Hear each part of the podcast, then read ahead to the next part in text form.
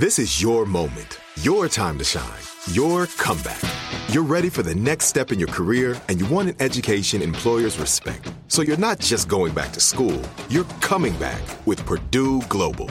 Backed by Purdue University, one of the nation's most respected public universities, Purdue Global is built for people who bring their life experience into the online classroom.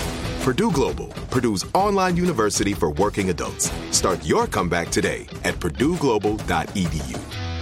Enjoy all your favorite sports like never before at BetMGM. Signing up and playing is so easy. Simply sign up using code Buckeye and receive up to $1,500 back in bonus bets if you don't win your first bet. When you register with BetMGM, you can get instant access to a variety of parlay selection features, live betting options, and the best daily promotions in the business. And with BetMGM at your fingertips, every play and every game matter more than ever. Place your moneyline, prop, and parlay bets with the king of sportsbooks today. Sign up using code Buckeye and receive up to $1,500 back in bonus bets if you don't win your first bet. That's right, up to $1,500. Again, sign up using code Buckeye and receive up to $1,500 back in bonus bets if you don't win your first bet. BetMGM and GameSense remind you to play responsibly. 21 plus and present in Ohio. Subject to eligibility requirements. Rewards are non-withdrawable bonus bets that expire in seven days. Gambling problem? Call 1-800-GAMBLER in partnership with MGM Northfield Park. That's 1-800-GAMBLER.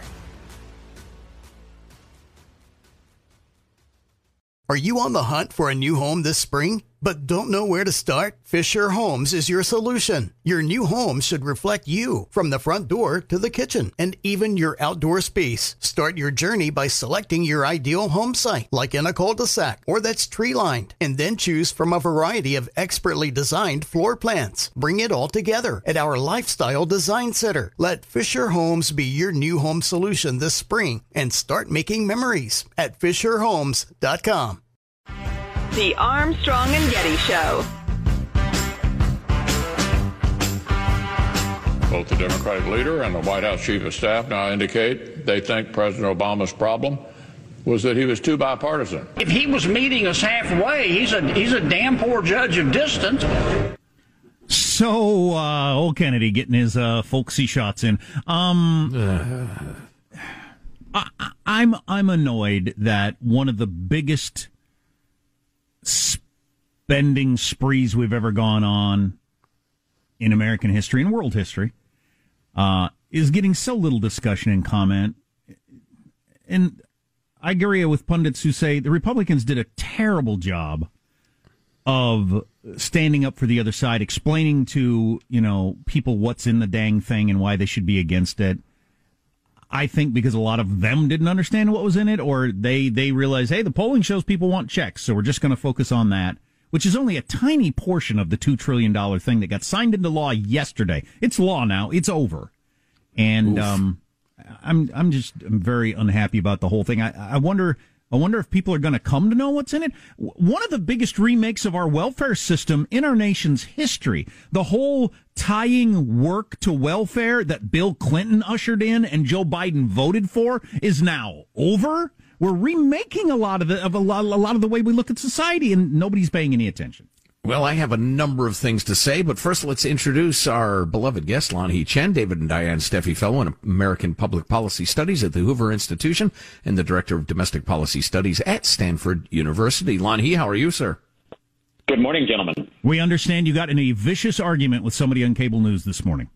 I don't know about a vicious argument. I just, uh, you know, gently reminded uh, the host and the audience that you know, you've got $1.9 trillion in spending, very little conversation about what's in the bill, a constant effort to frame this as, you know, some kind of bill that's really targeted to those in need, when in fact what it is, is a, it's one of the largest pieces of spending in American history uh, for a bunch of really what are progressive wish list items disguised as a COVID relief package. I mean, that's that's what it is. I, I think people would be a little bit less upset about it if if folks just leveled with us every once in a while and told us, you know, actually this is the vehicle we wanted to use to pass a bunch of policy we wouldn't have been able to pass otherwise. And that's really what this is about. I heard one pundit say that this bill is adjusted for inflation larger than all of the spending of the New Deal during the Great Depression. Have you heard that? Have, and let's not forget, guys, this comes on top of four trillion dollars of spending we put into the economy last year. So you've got, uh, you know, another 50% on top of the 4 trillion that we did last year. So, you know, I just, I, I don't even know where to go with this anymore. We've I know. So I know. immune to it. You were just immune to it. You know, nobody really cares. And all you hear is people out there saying, yeah, spend the money, spend the money. People need it. Spend the money. Well, we were so.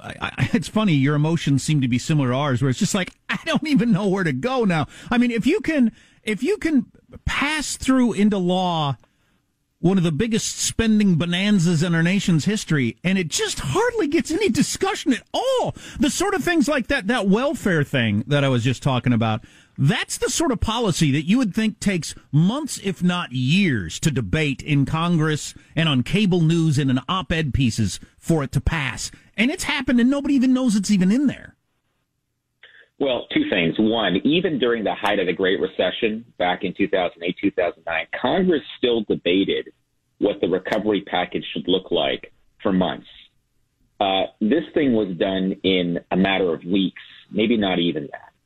The second thing is, I don't think anybody would have any problem at all if you came forward and said, look, we want to do a package tailored at people who are still suffering because of COVID whether because they've had COVID or they've gotten caught in one of these lockdowns or they've lost a small business. I'm, I'm totally fine with targeted assistance that looks at people who really needed it. But they went and they created essentially a giveaway program for people making up to $160,000 a year. Now tell me how that makes any sense at all. If you had said to me, look, we're going to do a package that's targeted at the lower 30% of the income distribution and really make sure that people who are unemployed get back on their feet, totally fine. And I think you would have gotten 30 Republican votes for that at least, maybe more. But when you go out and you basically take out a bazooka to kill an ant, this is why people get worked up about it because it's it, it's not reasonable. What we're doing is simply not reasonable, and it's being disguised as relief, which I think is the most difficult thing of all in all of this.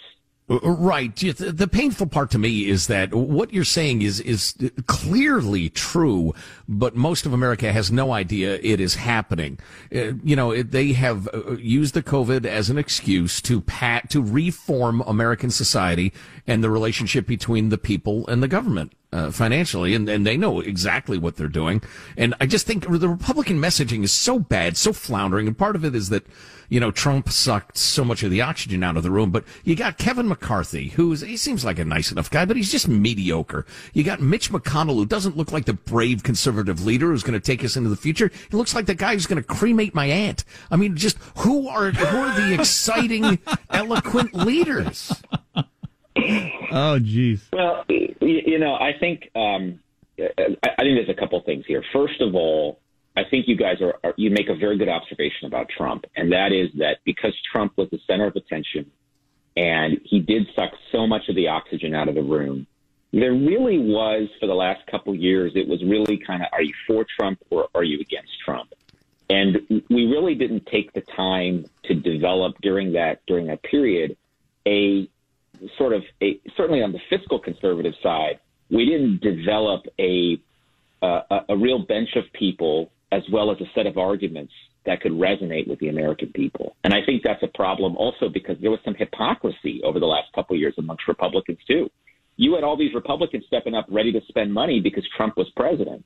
And and and that quite simply, you know, people look at that now and even people who are skeptical about this 1.9 trillion dollar bill say, "Well, where were you guys you know, two years ago when Trump was president. And you know what? They would be right to mm. level that argument because I, I do think the hypocrisy is what bothers people. It's it's not so much the the idea that you're going to stand up for fiscal conservatism. It's the idea that you only stand up for fiscal conservatism when it's politically convenient. And that I think is a big problem. Lanhee Chen of the Hoover Institution, Stanford University on the line. Mitch McConnell made the point on the floor the other day that that $4 trillion that we spent last year uh, in four different bills, all got like 80 votes in the Senate, 90 votes in the Senate, and 80% in the House. I mean, they were way bipartisan. So I just find that interesting on its face. But is some of this complaining like, um, you know, I'm one, I'm the losing coach here in the NCAA tournament, and I'm complaining that, and the other team, every time they got the ball, they ran down to the other end faster than us and put it in the basket. Every time.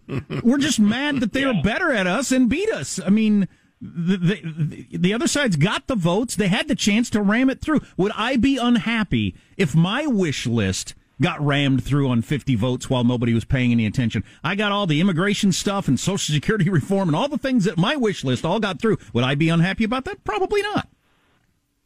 Yeah, look, they didn't do anything illegal, right? I mean, they did exactly they did exactly what they had to do. They used the procedures and processes available to them because they have a majority in the House, a majority in the Senate, a functioning majority in the Senate, and they have the presidency, right? So, what does that tell us? That tells us that elections have consequences, and we've talked about this before, guys. I mean, it is it is absolutely true that there are policy implications and ramifications to every election, and you're seeing it now.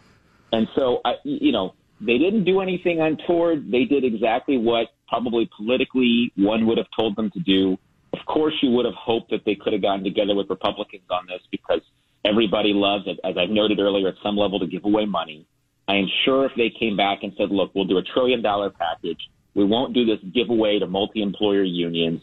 We won't do this giveaway of $350 billion to state and local governments who largely don't need it. The Republicans would have said, fine, we'll let you have your $1,400 checks, even if you want to give it to people who are making almost 200 grand a year. That's fine. Republicans probably would have caved on that. But they didn't even bother, right? That the Democrats just said, look, we have the votes. We have the political uh, tailwind at our back. We're going to do whatever we want to do. And they used the processes to their advantage, and, you know, more power to them. So we just have a couple of minutes left on here. I accidentally kind of watched the entire speech by President Biden last night, and it was alternately, it was like, you know, day old room temperature oatmeal interrupted by like biting down on a rock every minute and a half, like excruciating pain interrupting the boredom and, and distaste. Did you happen to watch that? I did. I did. I mean, it's, it, you know, this is, this is who, this is Joe Biden, right? I mean, it's the same kind of speech he's given uh, you know, every other time that he's been president, it's the same speech he gave, you know, when he did set piece speeches during the campaign. It's kind of what we've come to know and expect from him. Yeah, it was just heaping helpings of mother love, which I don't need from the federal government, interrupted by half truths and lies about opening up the schools. And then the, the long and short of it was if you follow all the rules and you wear the masks and the rest of it, you can have three people over on July the 4th. And I'm thinking, what, what's the, the, the, Texas Rangers are going to have a full stadium in two weeks, and you're telling me I can invite a couple of friends on July the fourth? F you! Well, I'm living my life. God, I hated it. Well, this is this is the whole thing that bugs me about about the entire kind of public health establishment is that you know they're giving this guidance, which is it, it's guidance that feels about like six months old, right? And mm, people yeah. at, at that point, what do you expect people to do? Give people realistic guidance. If they've been vaccinated and they're hanging out with a bunch of other people who've been vaccinated, then it seems to me that they can pretty much do life as normal. They shouldn't be subject to all of these rules and restrictions. And in California, we see the extreme form of that, right? It's it's the it's the guilting and the shaming if you don't wear a mask everywhere you go inside, even if you're hanging out with like people that are in your family that have all been vaccinated. So I, you know, this is something I think this is one of those things where public health professionals really have gotten this one wrong. And unfortunately, their guidance hasn't been helpful in many cases. And of course, the mainstream media just praised the speech as somewhere between Churchill and the Gettysburg Address. Made me want to vomit. Lanhee Chen of the Hoover Institution, Stanford University. We're always uh, grateful for your perspective, Lanhee. Thanks. Hey guys, thank you. Great to talk. I've never heard him because he's a he's one of those people that's just kind of always optimistic and looking forward. I've never heard him so down about something. Is that two trillion dollar bill passing with nobody paying any attention or caring what's in it? He, he, does, you know, if you're a policy guy like him, I mean, he's the sort of guy that sits there with his sleeves rolled up late into the night, crafting policy for candidates and stuff like that. When right, you find yeah. out that, oh, no, all we needed to do was have the majority and we could have done anything we wanted, just written in, you know, make things great and ram it through. Um, that's all you needed. No, you know, no complicated arguments.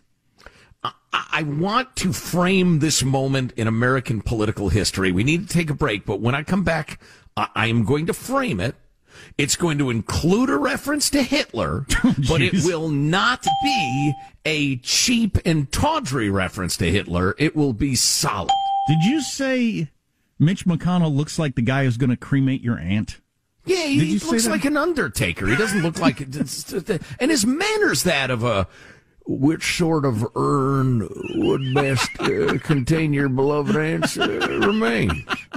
I mean, that's his manner. I realize he's a genius of strategy in the Senate or whatever, but in terms of like bringing people to conservatism and rallying them and getting gung ho, no, forget it. Please, I'll take the urn in the middle.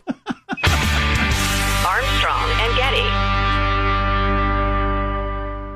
Are you on the hunt for a new home this spring, but don't know where to start? Fisher Homes is your solution. Your new home should reflect you from the front door to the kitchen and even your outdoor space. Start your journey by selecting your ideal home site, like in a cul-de-sac or that's tree lined, and then choose from a variety of expertly designed floor plans. Bring it all together at our Lifestyle Design Center. Let Fisher Homes be your new home solution this spring and start making memories at FisherHomes.com.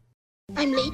I'm late for a very important date. Time is running out to score adult theme park tickets at child prices from Undercover Tourist. This summer, make your Walt Disney World vacation more affordable than ever. Escape into a place where magic has the power to transport you into stunning worlds and your favorite stories for less. Buy from Undercover Tourist, an authorized seller, and link to official Walt Disney World apps so you can add on Genie Plus and Lightning Lane upgrades easy. Book your adult theme park tickets at child prices with Undercover Tourist now and save. UndercoverTourist.com. Indeed.com. If a new house is on your wish list in the next five years, grow your savings faster and experience your dreams with an Ohio Homebuyer Plus account from Kemba Financial Credit Union. A savings account specifically designed to save for a new home where you can earn 7% APY, a $500 matching bonus, and a $1,500 mortgage closing cost credit. Learn more at Kemba.org. Offer expires March 31st, 2025. APY equals annual percentage yield. Restrictions apply. NMLS 292230. Equal housing lender. Federally insured by NCUA.